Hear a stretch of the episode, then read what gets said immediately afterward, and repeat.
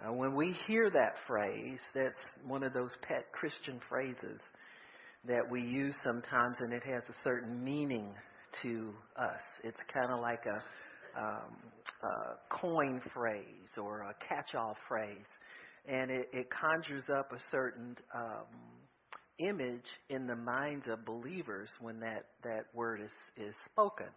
For most of us, we think about the upper room in the Pentecostal experience. Amen?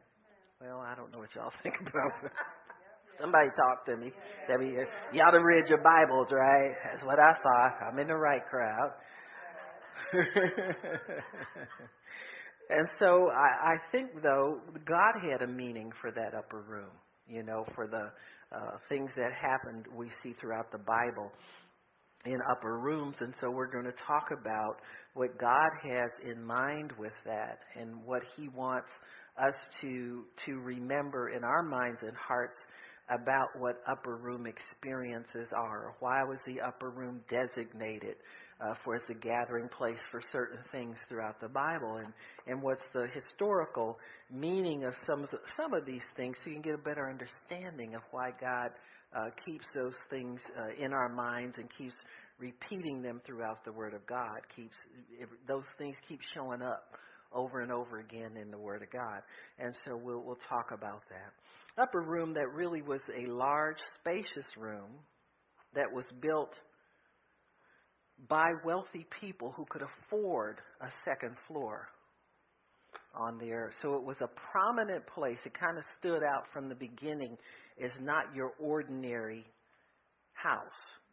Those who were wealthy enough could afford a second floor and they uh, many people had a rooftop you know the first floor and then they left the rooftop flat and open so that they could congregate there or uh, you know kind of keep an extra bed out there but if you were able to enclose it that meant that you had certain wealth and certain status the temples were built with with upper rooms because they had to have places for the ministers and the servants of God to congregate and so they got to be known as places where you could congregate for certain special events or certain special things. The upper rooms, the second floor was, was off limits uh, to the activities of the first floor. On the first floor is where you, you had everybody coming in there. You know, you had your hospitality went on on the ground floor. You had a courtyard that people could come in and then gain entry to your property, that kind of thing. And so that was, it was the common, the common people were on the ground floor.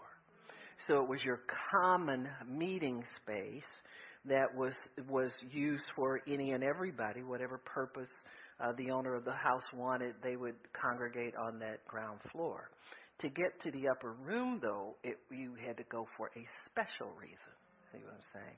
So, like if if you have a two-story home now, generally your bedrooms are on the upper floor, so you have to be there. There's a special purpose for that space. So it was a set apart space. It was a uh, secluded space. It was a sanctuary space that was reserved for certain purposes that only the master of the house could designate. When you saw Jesus ask, he said, Ask the good man of the house to let us meet in the upper room. So it was up to the master's discretion how that room was used. It was never taken for granted that anybody and everybody had access to it. So it was always set aside as a special place, a meeting place. Upper room, we have upper rooms because we need the extra space. There's an extra purpose for it. There's a purpose there that uh, uh, only the master of the house could designate. In Jeremiah 22, verses 13 and 14, he mentions wealthy people making upper rooms. There's a scripture also where David says, God has put me in a large room which means that he has elevated me in in status and in finances to the point where I can afford a second floor so I can put a large room. So they were speaking of the upper room in the house of a person of wealth. And so when you had an upper room, you were a person who had a certain status, You were a person who had a certain uh, prominence. You were a person who had uh, specific, uh, certain kinds of business dealings that you uh, could carry on there. Uh, you were a set apart, particular person. Uh, if you had an upper room in your, in your, under your control and your authority. The up, upper rooms were used in some occasions because they were spacious enough to hold a certain large number of people for a certain purpose. So they were purposeful additions to a home. Many of them were chosen because you had to have privacy for the things that you were doing. Certain business people would, would have their, uh, their business meetings in the upper room where they discussed important decisions. Policy making is done. Uh, deals are made. Covenants are cut. Uh, when you can get apart from the, the regular ones and get into the upper room. I said before it's a secluded place from the lower house. Uh, lower is is the lower level of a home had ease of access for everybody. Everybody could enter in on the lower level, but only certain people were invited to the upper room. So it was a set apart place uh, that you had to have, and it took a certain level of of ability to access it because not many of them had staircases. You often had to access it by a ladder that kind of stuff. And so you to go through all that trouble, you didn't want to get up there and be told you weren't supposed to be there. You understand what I'm saying? So it was it was respected by people. On the lower level of the house is very busy. There's cooking, feeding, uh, and and all kinds of activities that cannot be controlled. But in the upper room, it was a controlled atmosphere. So because it was secluded, because you had to be invited, because of all these barriers to just general access. Uh, you had to be there for a specific reason and a specific purpose. So upper rooms were always thought of as being exclusive places. There were places where you had to be invited to be there. You just couldn't access them. And so it was, was for that reason that God selected upper rooms for certain activities that he points us to throughout the Bible. Those invited to the upper room were a selected group of people. In, in the dealings uh, of, of the things of God's kingdom, they're selected for a specific purpose, not just to be there, but for a purpose. Oftentimes, rulers had their private quarters in the upper rooms. Um, in Judges chapter, let me see which, where was that? I think it's Judges chapter 3. I don't think I wrote it down to read it, uh, but there was a, a man that had his private quarters up there uh, in the upper room. Let me see if I can find it real quick. Now that I'm mentioning it, I thought to myself when I was looking at it, I said, ah, that doesn't fit so well, but what I was going to say. But, uh, you know, when you start running your mouth, you ain't sure where God will take you, so we'll um, go there.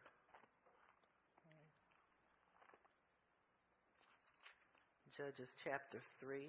I think it was Eliud uh, was the the man, and he was yeah uh, Ehud uh, in Judges 3 and 12. And in that that realm uh, of the story, it talks about how he was murdered in the upper room, and because nobody was allowed to be there with him, when his servants came to check on him later, they they thought it was he'd been up there a long time. When they came to check on him, uh, they thought he was maybe in the bathroom or something like that, needed privacy, and they went away for a while. And then when it got to be so long, they went in and found that he had been murdered. And so the upper room was so secluded. If somebody broke in, uh, they would they would have a long time to do what they wanted to do uh, because of the set apart purpose of the upper room. So the sanctity of the upper room was always respected by everybody to the point that they didn't just barge in uninvited. So they were it would have been great if they had gotten there earlier, but they weren't able to do that and weren't able to help help him or help serve, save his life. In Second Kings, you see a couple of stories about upper rooms that were prepared for certain people. In Second Kings I think where do I want to go? I think it's Second Kings four.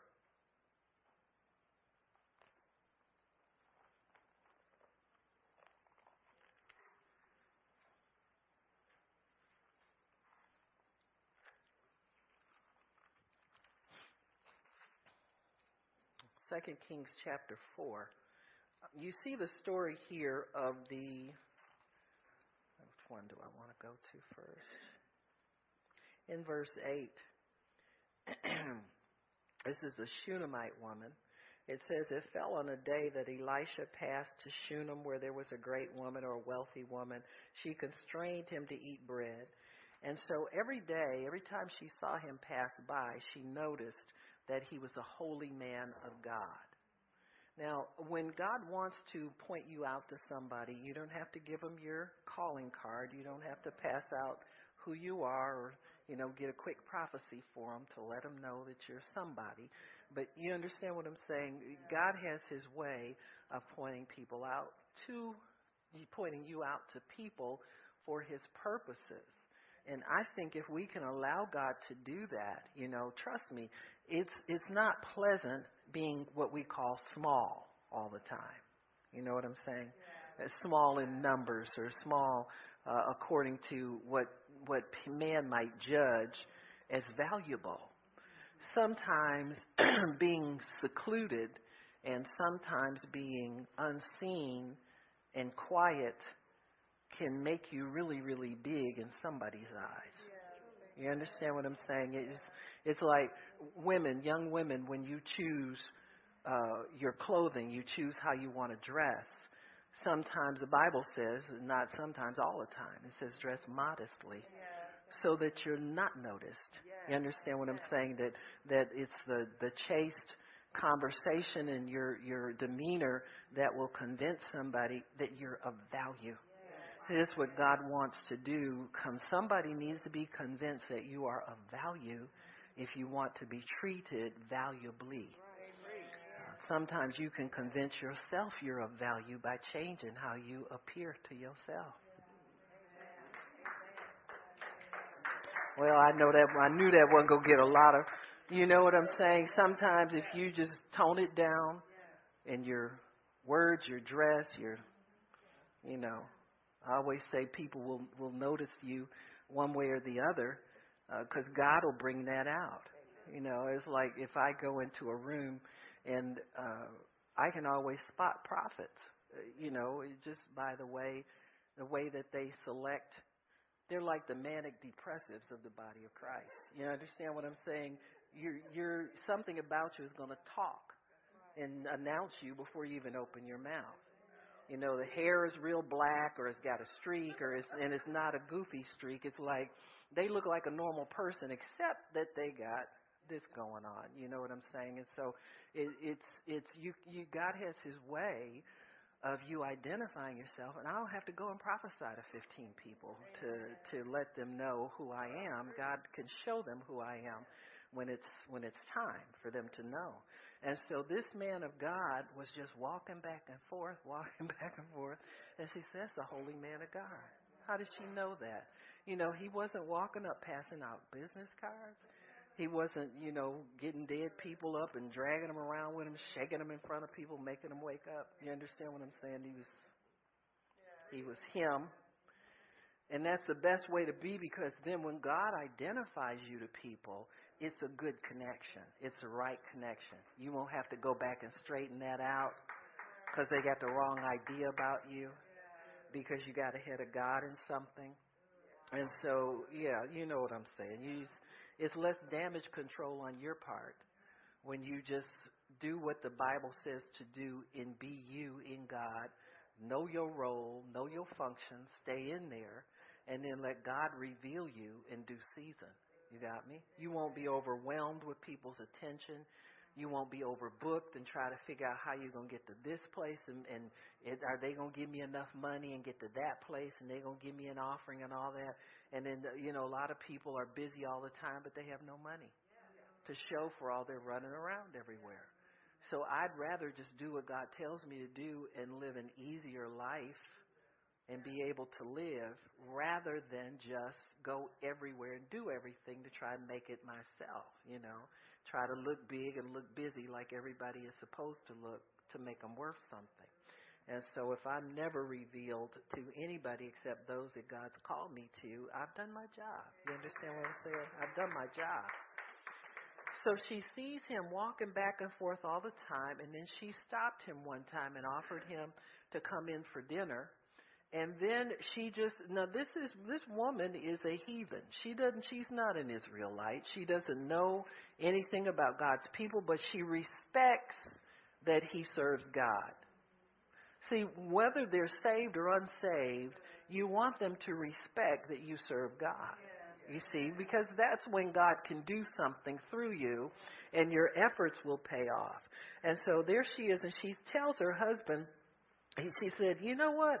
Why don't we make him a room? Because he comes by here so often.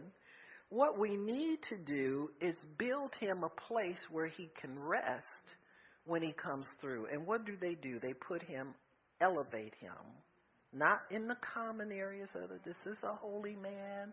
We got to put him where he can do his holy thing. And we don't have to see it. We don't want him down here and all the neighbors disturbing him, you know, wanting him to do this and that for them. We're going to put him somewhere where he can be secluded unto God and it can be a rest for him. You understand what I'm saying? These things are very, very important for us to understand about people who serve God they need to be in a place where they can hear God, be secluded from everything, and rest because if you serve God, you're on call 24 7 for whatever God wants to tell you. Many times it's preparation things, communing with God, studying, praying, reading, you know, doing that kind of stuff, keeping your spirit man built up. And you can't do it in a lot of confusion and a lot of, of controversy. And so she decides to bring, to provide a place worthy of, of what, what this man needs. And so she, he, uh, she says in verse 10, let us make a little chamber, I pray you, on the wall and give us a table and all some furniture to go in there so whenever he comes to us, in other words, she wants this godly man in her life. And she'll take it on God's terms. You see what I'm saying? It's very important when you have people that God sends to your life, you keep it on God's terms. Amen. You don't defile the relationship and you don't try to control them. See? A lot of people would like to get ministers under their control so that they can, uh, you know, offer them money and lay hands on them in public so it make them look like they're Christians too. You know, it'll shock you the things that people do. If you don't leave it on a holy level and don't leave it on the level of God, it will defile you and pull you down.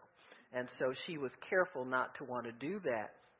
And he says, in, in the, there came a day though when he came in there and he wanted to talk to her. You notice she wasn't rushing up in his face all the time. Uh, I got some business. Give me a word and see what see what your God says, and I'll see what my God says. You know that kind of stuff. He called her to him. It was not the other way around. So it was the upper room provided him the ability to call the shots the way God would have him do, even in somebody else's property. You got me? And, we carry that with us. We carry the, the power of the Holy Spirit to be able to change the outcome in situations and not be a victim to what somebody else dictates are in our lives. So that upper room designation in our lives is something that really, we carry that on the inside of us. We are the sanctuary of God and the Holy Spirit. And so we're people of purpose and we're people who can, can understand this type of relationship with God through secluding yourself from, from normal activities and coming apart with Him.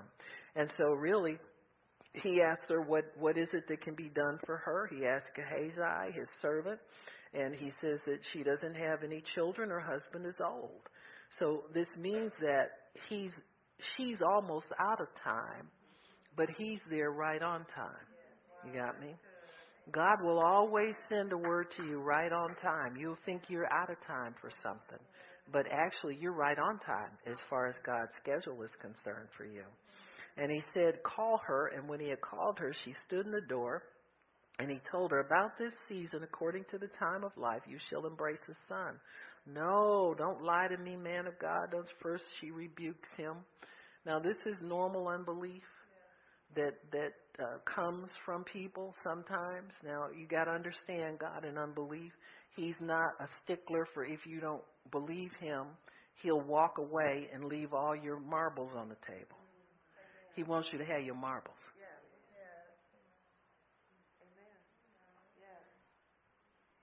God has a way to deal with unbelief to get it out of the way and suspend it so you can get what He says He's going to give you. You got me?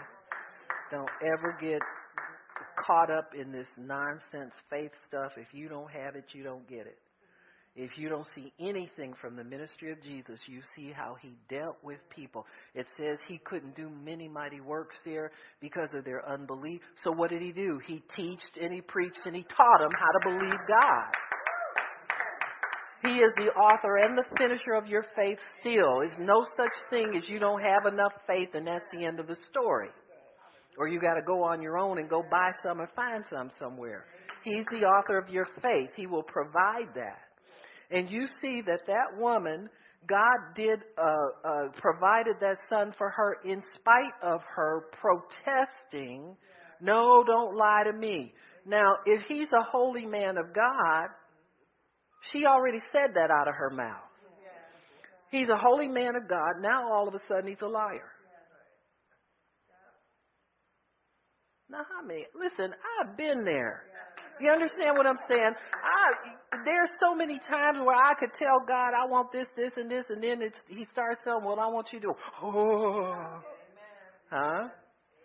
The closer it gets to you, the more unbelief. Well, see, that was there all the time. See, His Word comes to reveal truth. What's the truth that's in you? You don't really believe, but that doesn't mean you can't. Huh? And that doesn't mean you can't get the promise. And so what God does is she falls into a particular category that we call the prophet's reward. Anybody who receives a prophet in the name of a prophet will receive the prophet's reward. So that is due her, or he would not have come to her. He's not there to tease her with something. You know, if you give me a certain amount of money or you do this for me and all this, he just tells her, he says, you know, you've been good to us. You've been careful. What can we do for you? All I'm doing is the natural thing. If somebody blesses you, want to bless them back. Huh? That's a common thing to do. And so she says, uh, you know, don't lie. And she conceived and bore a son that season. And he said to her, according to the time of life, when the child was grown, though, something else happens. That baby falls sick and he actually dies. And she remembers her conversation. This is a holy man of God. I told me him not to lie to me. He done lied to me. Yeah. I'm going to take this boy back. But on the way, instead of taking it back in a complaint, where does she put that baby? In the upper room. Wow. Amen. That's where that's where that promise was conceived, and that's where it's going to be brought back to life. It has to be. You see what I'm saying? So when God prepares a place for you to get the word from Him and understand His word, if anything goes wrong with that word, you come right back to that place where you received it and get it straightened out. That's why it's good to come to church when you're supposed to, you know, often and on time. You understand what I'm saying? Because the things that you receive under this anointing and you and they're conceived in your heart, if there's any hold up and delay in them, it will be straightened out in the place where it was conceived. I don't understand why people go running to, you know, as well, uh, I heard so and so is in town and I went to their meeting. Huh? And you're their pastor. And some people don't have better sense than to say stuff like that to you. You understand what I'm saying? And you had no no inkling they were in need. Now, let me tell you something. What God does with faithful people, He'll protect them. If you're faithful, God will protect you. You don't even sometimes, some of you don't even have to tell me what's going on with you. I know already. You understand what I'm saying? Because God has informed me, because that's my responsibility to take care of you as far as what He's promised you. Amen? From Him. And so that's my obligation. So many times I will know these things or understand, and I'll, if I need more information, I'll call you. If not, I'll pray for you. But it, it's not surprising to me when you come up to the altar and you say, I need so and so and such and such. And we'll pray for that and get it done. woe to the person who hides from their pastor or from the person responsible for them spiritually when they're in trouble. Because you don't know if God's going to honor that person. You don't have a relationship with them. You haven't been assigned to them. And what's wrong with going where you're assigned? You understand what I'm saying? What's the problem that you can't go where you're assigned? And see, some people have that that little um, uh, adultery spirit on them. They just go here, there, and everywhere. Why? They don't want to be committed in their hearts. You can be there physically, but if you're not committed in your heart and you don't know how to love and trust and put yourself under somebody's authority and let God use them to help you, to have a hard time getting good kingdom results. You understand what I'm saying? You, you have a hard time with that. It's the same thing in a marriage. You know, if you can't trust God to go work through your husband to bless your life, what are you doing married for? You're going to have a hard time. You're checking up on him, you're checking up on God, you're checking up on everybody. You don't trust nobody. And so if you're going to get the blessings of love covenant, you're going to have to obey the rules of love covenant and stay where you're appointed and where God has appointed people to help you. Uh, what's wrong with you anyway? Nobody wants to help your life. Huh? Why are you so bad? Nobody wants to help you. You understand what I'm saying? We got to get over on some of these little silly things that we're holding on to. Because here's a woman, she's not even an Israelite. She got a miracle and getting ready to get another one. She's getting experiences that God's people don't get. Huh? Because they don't stay in right relationships. So relationships extremely important. If you're going to get the benefit of upper room experiences, you got to have upper room commitment. You understand what I'm saying? And we'll see a little bit more uh, more about that later. So she takes her son, lays him up on that bed where the man of God sleeps. She wants to get him as close to the man of God as possible. Uh, now, many times people, you know, this is a something that is respected by God. The anointing follows the servant of God. Huh? It just does. Huh? Some of you know that's why I give away my clothes. I tried selling them, y'all won't buy them.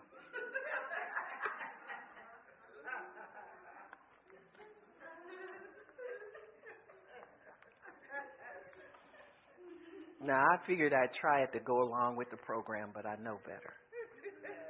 I knew they weren't going to sell. Because Tish put them two, she put two dollars. I gave her brand new shoes and she put a two dollar price tag on.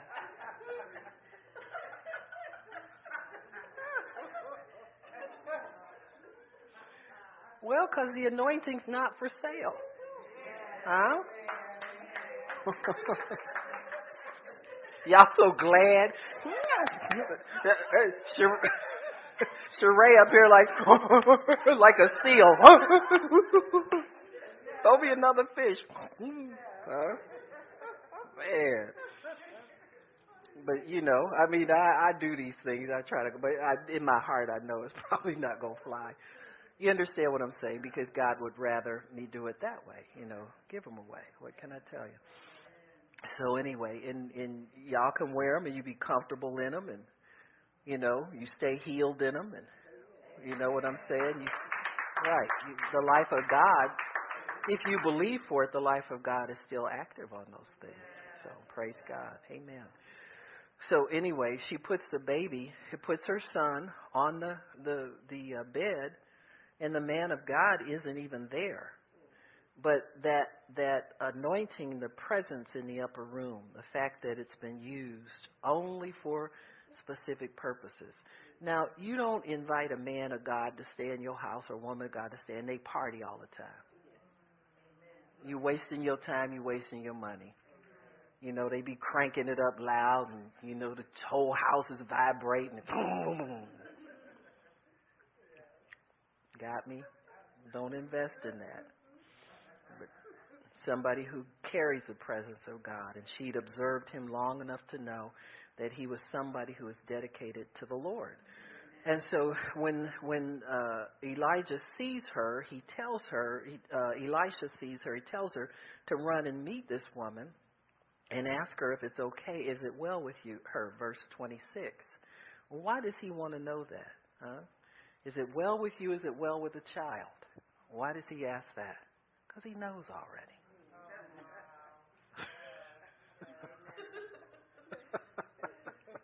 Amen. See, when people don't aren't adjusted right on the inside, you know, uh, people were sensitive to the Holy Spirit can tell. Prophets can tell in a minute. He could tell when she kept saying, "Don't lie to me." He said, "Now, if she don't get this straightened out, she's gonna have some trouble down the road." So down the road is here. Huh? This is her down the road day. Just because she has trouble doesn't mean it's fatal trouble. And I think this is something that we as believers need to keep in mind. Just because something goes awry with something that God has promised you and blessed you with is not the end of the story. But you do need to get it straightened out between you and God what's wrong. See, this is, and this is where people do run into problems. Many times they don't want to get what's wrong straightened out. You know, this, there's something wrong with this lady's believing. She's been a doubter all her life. She, this boy has been there just on the edge. You know what I'm saying? You'll see this in another story about this other widow uh, where their children are co- compromised because of their lack of commitment to the Lord. And so she says, uh, verse 26, he tells Gehazi, I run to meet her Ask her if it's well with everybody. Is it well with the child? Well with your husband? When she came, the man of God, to the hill, she caught him by the feet. But Gehazi came up to push her away, and he said, Let her alone. Her soul is, is vexed, and the Lord has hid it from me and has not told me exactly what it is. You see what I'm saying? So he knew that something one day would go wrong in her life because of the way she lived her life. She's a heathen. She's, now this is the other thing too.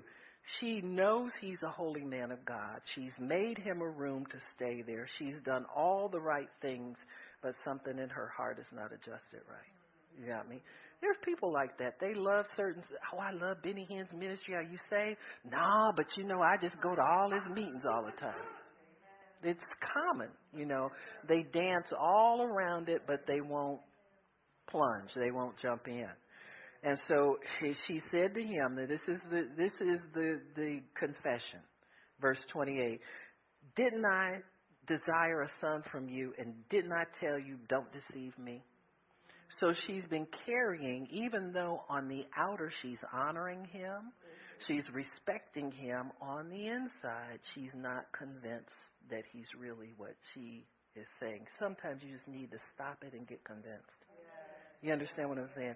If you're playing around and saying, well, you know, so and so, they ain't really, they ain't gonna do it, they ain't gonna help me, they ain't gonna do me, or you know, people who like to compare themselves with others, you know. Uh, uh, Pastor Barb, she likes Becky better than she likes me because, you know, well, Becky cooks. Yeah, see, y'all don't want to. You see what I'm saying? See when you get down to the nitty gritty? what does this like somebody better than they like me? Where does childishness come from?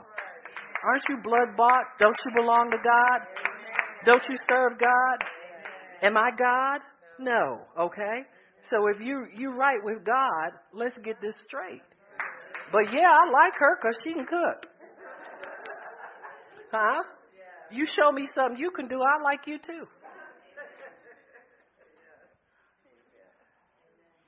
You see what I'm saying? When you start cutting this stuff out of people, everybody gets quiet and gets kind of stupid acting. Why? Because we all sit up and compare ourselves with other people. And your leader's only one person. We can't be stretched out and be palling up with everybody everywhere. But you ask Becky, and she's come close to getting strangled a couple times because we cook together. You understand what I'm saying? So if you want that life, huh? We can get that life for you. it ain't easy being cheesy with the preacher, huh? It ain't easy at all. yeah. so we laugh about it too. You know, some of y'all can't laugh about it. Huh? but like has nothing to do with it. I'm here to do a job for God. You know? But see, some of you still don't believe that, I can tell. because you think preachers have favorites and, you know, because that's your life. That's where you live. Somebody likes me better, and that's why they get. And I'll never. How? Why are you never going to get someone? How come somebody can't like you better sometimes? See, if we find out what to do to get the like better on our side, then we'd be a, you know, well, that would give you something real to do. And most people, they just like complaining. They don't want anything real to do. they really don't. they really don't. So here she was. She's accusing him of deceiving her. You got me? Because she's in a place now where her unbelief has caught up with her. And see, instead of owning her unbelief, she decides to push it off on him. See, it's his responsibility to believe for her to keep her boy alive. You got me? And so he's about to get that straightened out for her. So, and this is what God will do when your faith is goofy like that. He will come in a place and a time and get that straightened out for you. And it says, it says here, um, let me see where we were in four verse. Okay, twenty-eight. She said, Didn't I say, Don't deceive me? Then he said to Gehazi, Gird up your loins, take my staff. So he tries because he can't get there right away. He tries to work that thing through his servant. Okay? Gehazi doesn't have it, so he has to wait. That boy has to wait until he gets there. But it doesn't matter how long it takes. If God has promised you something, he makes good on that promise. You got me? He makes good on that promise. Many times we'll have to try different things to see if they work in God, but he will make good on that promise. Gehazi passed on before them, put the staff on the face of the child. There was neither voice nor hearing. Wherefore he went again to meet him and told him, saying, The child is not awakened. And when Elisha was come into the house, behold, the child was dead and laid upon the bed. He went in and shut the door upon them. Here's we got the seclusion in the upper room again. He knows, the prophet knows that he is the only one who can bring this kid back to life. So he closes the door in on them so it's nobody but them and him. Some things can only be worked out between just you and God. When Elijah told the widow woman, remember her with the cruse of oil and she was pouring the oil, he said, Take your sons in there and shut the door behind you. Don't let anybody come in. The anointing sometimes is so delicate, it can be disturbed by people who come in with a different kind of agenda. You got me? So you have to keep the anointing shut in. You got to keep the conditions right for your miracle until that thing is poured out and your miracle comes. And so he says here, um, she he tells her, and then he uh, goes and he, he I think he lays on the child and then he sneezes and gets up, and so he brings the child back to her uh, alive, and she's able to receive her son again. And so in in uh, let me see, yeah, verse 35. He returned, walked in the house to and fro, went up and stretched himself upon him, and the child sneezed seven times, and he opened his eyes.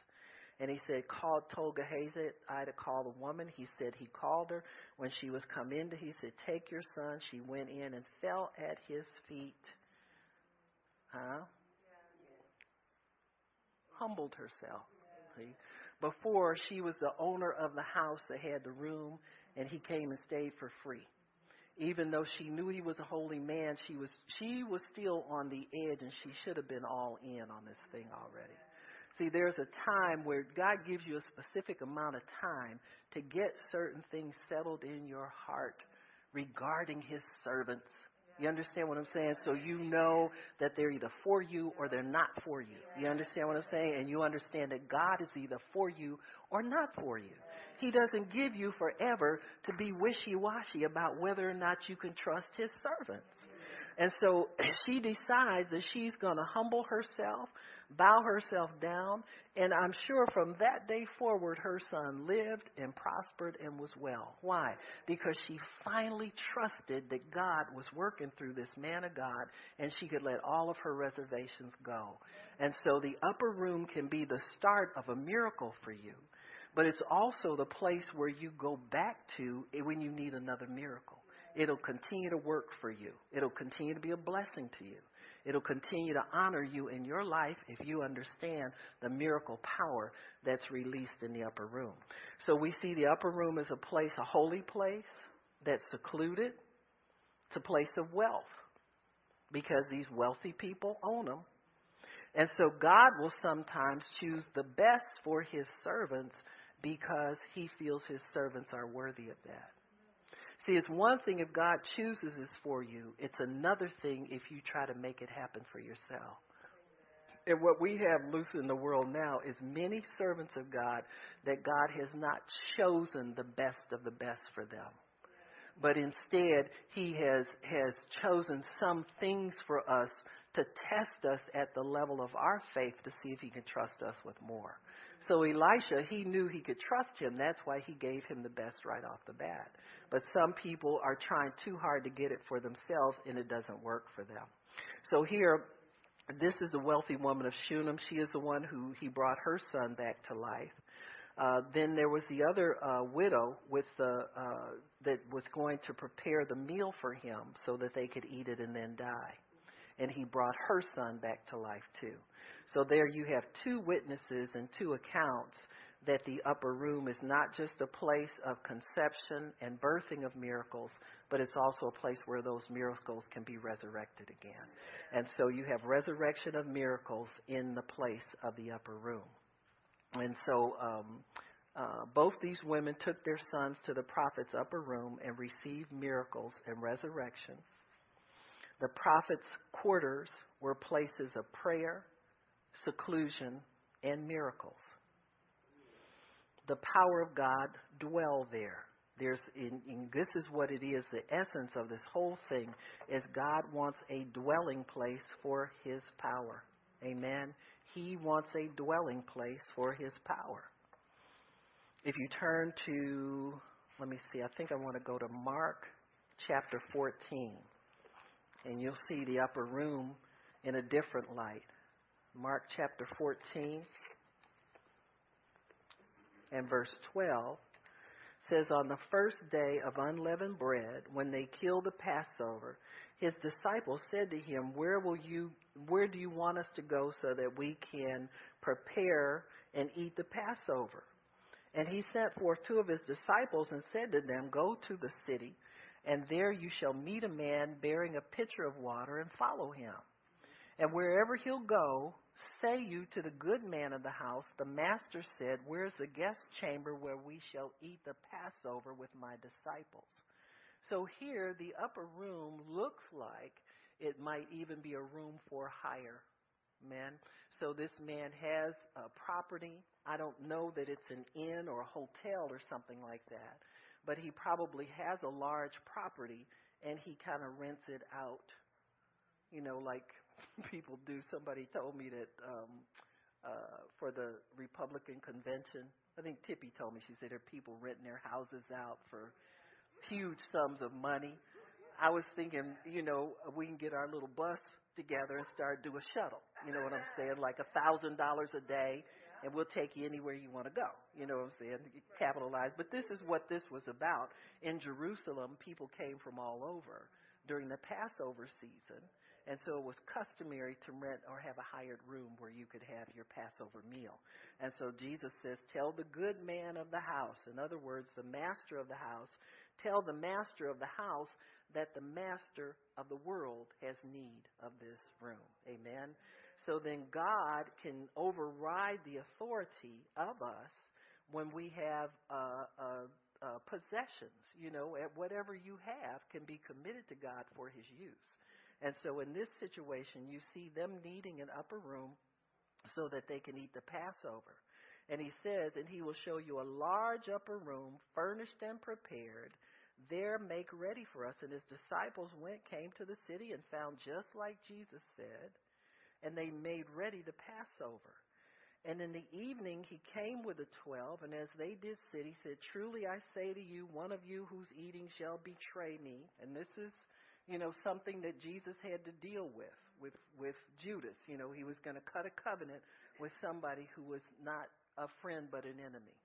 and sometimes you you know there were meetings like that where people would gather together and and there was always somebody there with a different agenda you know people are people there some people are there as opportunists and some people are there to to really partake of the fellowship and so forth I know when we would have the ministers, you know, we had the ministers reception and stuff like that, and you know, I know some people connected with each other, uh, and one pastor that was there asked one of the guest ministers who was there to minister for us to minister for them. And they said, I hope that was okay. You see? And I said, Yeah, it's fine. That's why I have y'all sit together.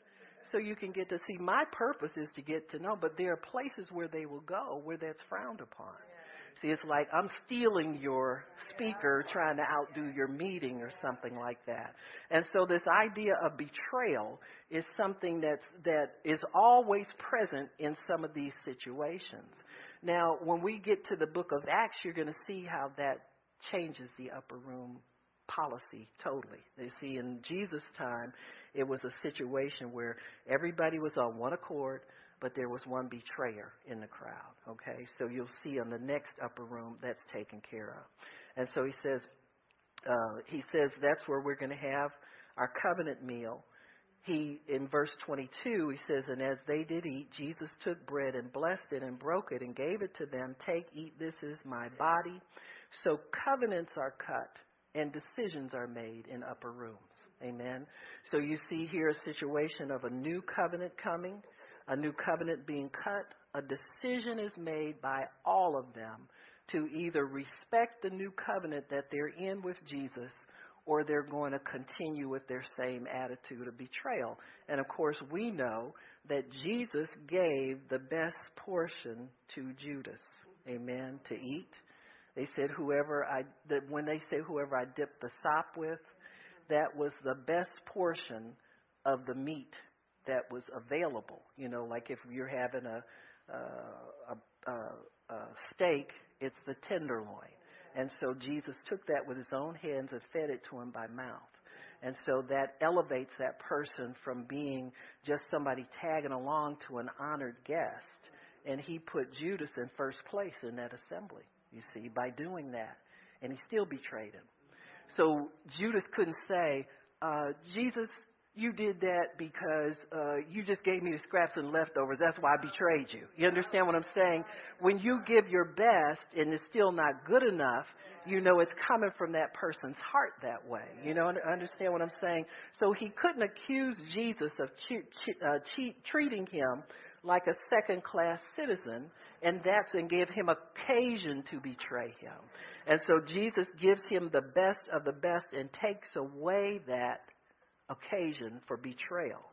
And so Jesus and the, uh, the disciples go ahead and eat the Passover. Jesus tells them he's been wanting to do that for such a long time.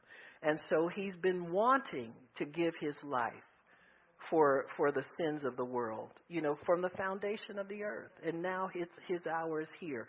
So he has to make sure he does everything right it's good to try and make friends rather than enemies. You understand what I'm saying? If you can lay that down and get that person over into friend status, and I believe that's what pricked Judas's conscience after they gave him that money. The fact that he saw that Jesus singled me out as the honored guest at the covenant meal, and here I am betraying him. I've already sworn to him. See, when you had a covenant with somebody, you swore their life against any breaking of that covenant. And so, really, when Judas committed suicide, he fulfilled the curse on the covenant because he took his own life because he betrayed the life of Jesus. You see what I'm saying? So then that gets fulfilled. You see what I'm saying? And so it couldn't have ended any other way but that. But anyway, Jesus then sets up a covenant meal for them where they come into covenant and they come into blessing and they understand that they have a strong bond with him now. That's why when Peter talks to Jesus and Jesus says, I'm going to die, Peter said, Well, I'll die with you. See, that's covenant language, where he knows that that's his responsibility, his obligation. Jesus said, Nope, you're not. You're going to deny me, and you won't even be in this because this is something I have to do by myself. And so, uh, uh, so that's co- uh, the upper room being a place of covenant and a place of decision. Amen. Everybody decides their fate based on what they're doing at that covenant meal. In Acts chapter 1, we see a different aspect of the upper room. We see the upper room going now from a place of decision with Jesus, a place of decision and betrayal, and some accept and some betray, to a place now of high power. And this is what God has been getting to all along with the upper room idea. In Acts chapter 1 and verse 13, it says here, when they were come in, it said they, now Jesus has ascended into heaven, the, and he tells them to stay and wait in, in Jerusalem until they are endued with power from on high. And this power comes to uh, two people who are, are obedient to God, sold out to God, and willing to commit further into relationship with God. And so he tells them, he says in verse 13, when they were come in, they went up to an upper room where Peter, James, and John, Andrew, Philip, Thomas, Bartholomew, there's 11 disciples there. And these all continued with one accord and in prayer. So it's one accord and prayer. They had one intention, and that was to be obedient until they received power from on high, and then after that they would be dispersed everywhere. But they understood that they were waiting from the promise that Jesus had made to them that they would receive the power of the Holy Spirit. And so in, in uh, Acts 1.13, all of them are there. They are one continued in one accord with the women and Mary, the mother of Jesus, and with his brethren. So you see all those traditional laws being broken with this new upper room experience they're about to have. You see, everybody's included now. Before it was the wealthy, it was kings, it was ministers, it was prophets. Now, this upper room is open to everybody. Everybody who is on one accord and with faith. In those days, Peter stood up in the midst of the disciples and said, The number of names together being a 120. Men and women, this scripture must have to be fulfilled, which the Holy Ghost by the mouth of David spoke concerning Judas, which was guide to them that took Jesus. It says, For he was numbered with us and had obtained a part of this ministry. So if a part has been given out to somebody and that person is not here any longer, say for instance, when I pass away, who's going to take this part of the ministry if it's supposed to go on? You understand what I'm saying? God makes provision for all of these things. Why? Because the ministry is greater than the person that's not there anymore. You see what I'm saying? So the ministry must continue, and somebody has to be a replacement for Judas who is not able to carry his part of the ministry. And so Peter knew that. And so they decided that they would take part of take care of that part of business first. And you'll notice that in verse 25 they they cast lots and it turned out that Matthias was the one that God chose. And so after he was chosen, right after that, in chapter 2, you see God pouring out the Holy Spirit on all flesh. Now, suppose they hadn't got together. Suppose they hadn't prayed. Suppose they hadn't understood what the instruction was of God to fulfill every part of that ministry and not anything be left aside you can see that these men were were locked together in with a covenant that provided for the full expression of what Jesus wanted to have done. Amen. They could have easily said, "Well, Judas, you know he he, but you know if the rest of us are here." They decided to pray and find out what God wanted, and God wanted somebody to replace Judas because he was important even though he was a betrayer, his part was important, and his part would have to be carried out by somebody, because when God chooses 12, God wants 12. And so when he got his 12, it was then that they got on one accord in one place, and they had what we consider to be the Pentecostal experience. The cloven uh, tongues of fire came and rested on every single person there and every single person there received the Holy Spirit. So a one accord in one place now is the standard for the upper room. So it's no longer a place of decision, and some are going along and some are not. They're scattered in their intent. But the, this one mind, one heart concept about the upper room is what God wants to produce.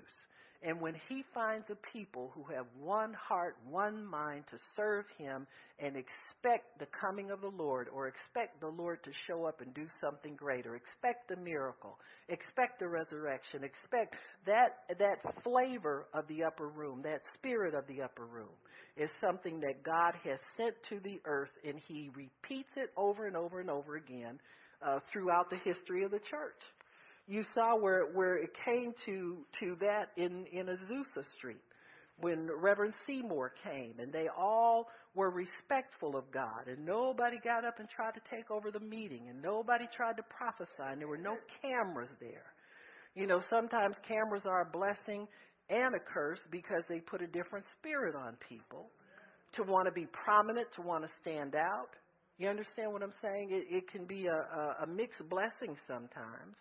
But then you see here where every time this type of upper room atmosphere is created, God will show up and pour out his spirit the same way he did there.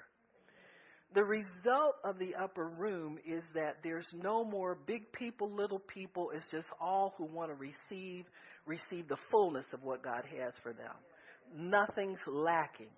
If you look at the, the subsequent chapters in the book of Acts, they had miracle after miracle after miracle. They had salvation after salvation after salvation. If you look at the history of the church when they have had these repeat upper room and Pentecostal happenings and the outpouring of the Spirit, these people don't stop and go to Bible school to figure out how to preach the gospel. They're just empowered to go preach. You see what I'm saying? So this is different, say, than when we pray for people to receive the baptism in the Holy Spirit. This is a different level of outpouring. This is a different type of outpouring, and I believe God wants to repeat that over and over and over again, and I think He wants to repeat it every time believers get together and every time we come together to pray and receive what God has for us these things can happen over and over and over again because God's demonstrated already in the upper room that there's a different type of experience that He wants to pour out for people. There's a different type of attitude in the congregation. There's a different type of flow of the Spirit of God. There's an expectation and an anticipation of whatever God has for us, and it's going to be powerful and it's going to be good. And see, I think if people can train their minds to anticipate and expect what's coming forth is going to be powerful and it's going to be good and it's going to be life changing, then that's what we'll get from God.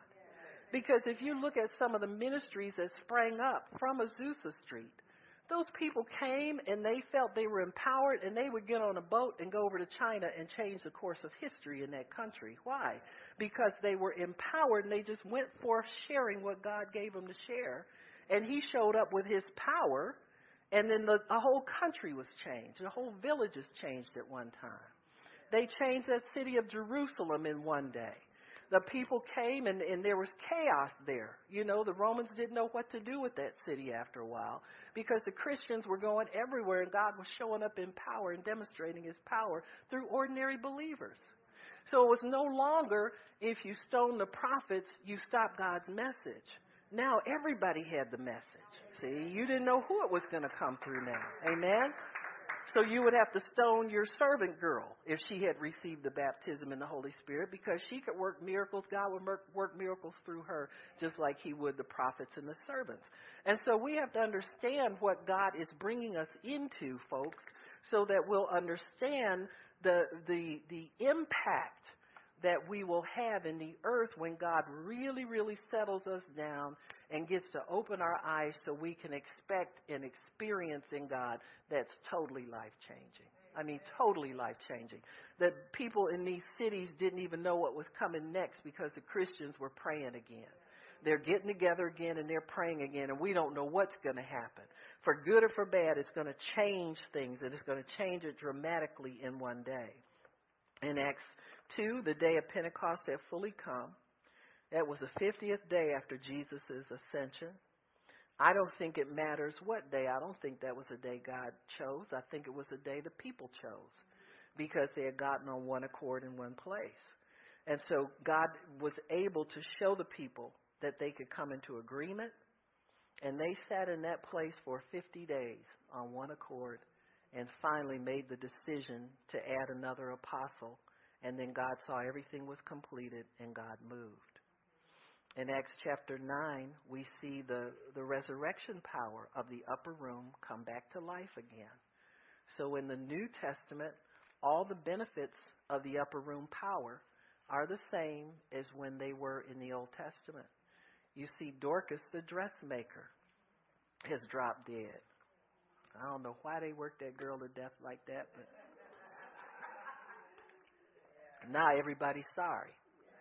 Huh? Am I on her book? I know I should have paid her some money. She probably could have got her some more food, you know, or something like that. But anyway, they wash her and, and they're ready to bury her. But then they decide they're going to call Peter. Now, the upper room has a drawing power for the power of God. We said that already.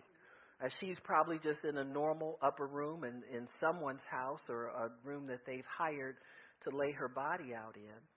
But then when Peter shows up, it's a totally different story.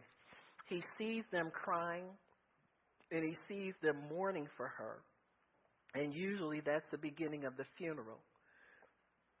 Let me let me read this one for you.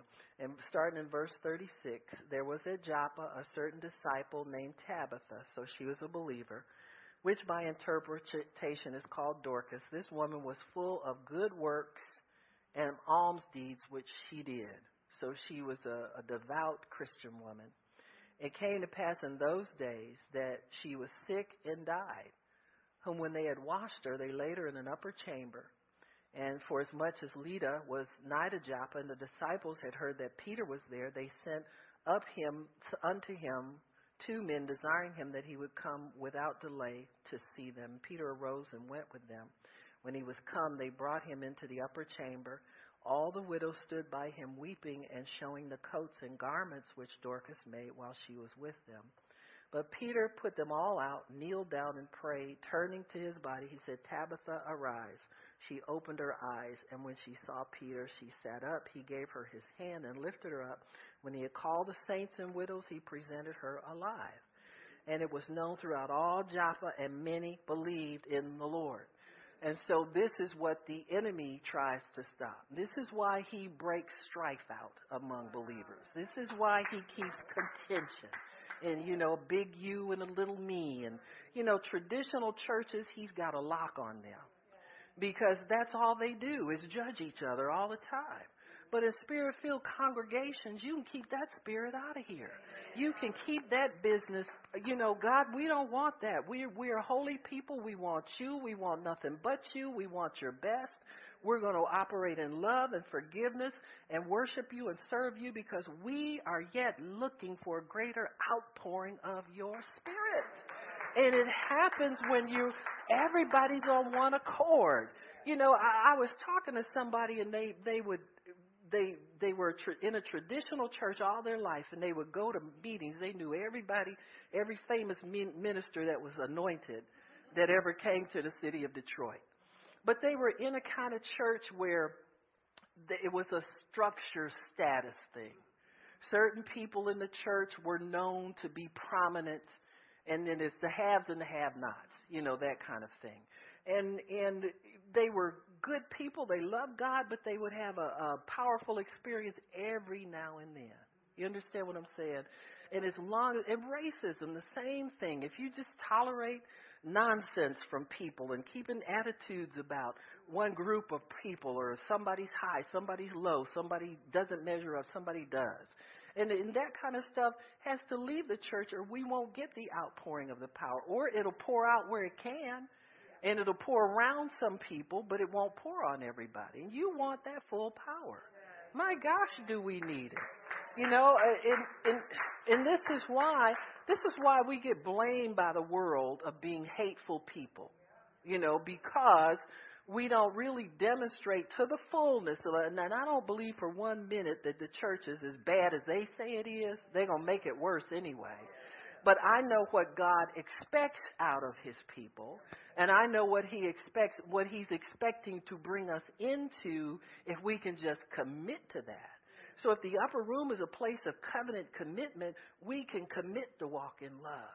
We can commit to lay down our personal agenda for the agenda of God. We'll realize that this thing is so much bigger than us as individuals because God has prepared an upper room in our hearts where we can experience the fullness of God's power and a release of His power to the degree that when you go up to a sick person, they'll be healed immediately and it just won't be a little pain that leaves them or something like that. You'll get people out of wheelchairs.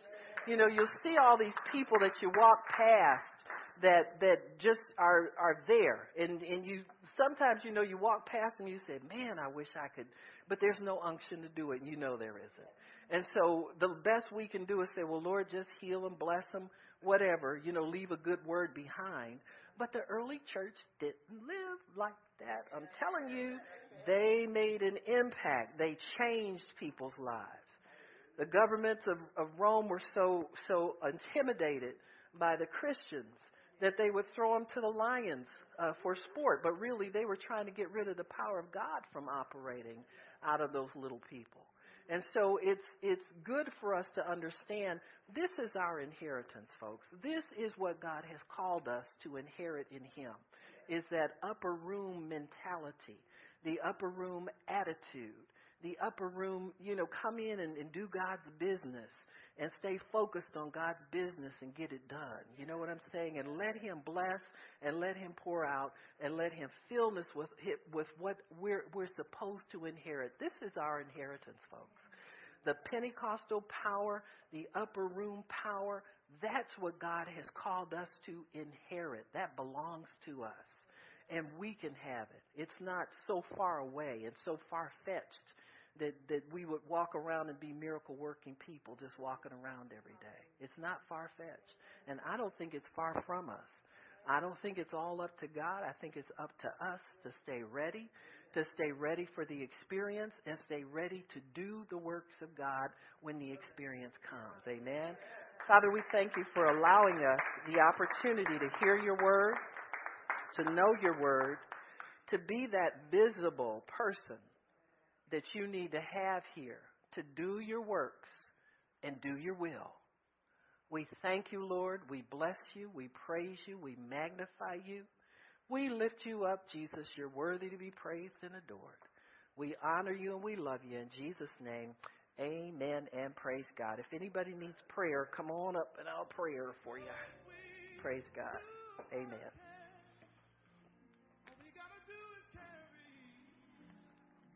In Jesus' name.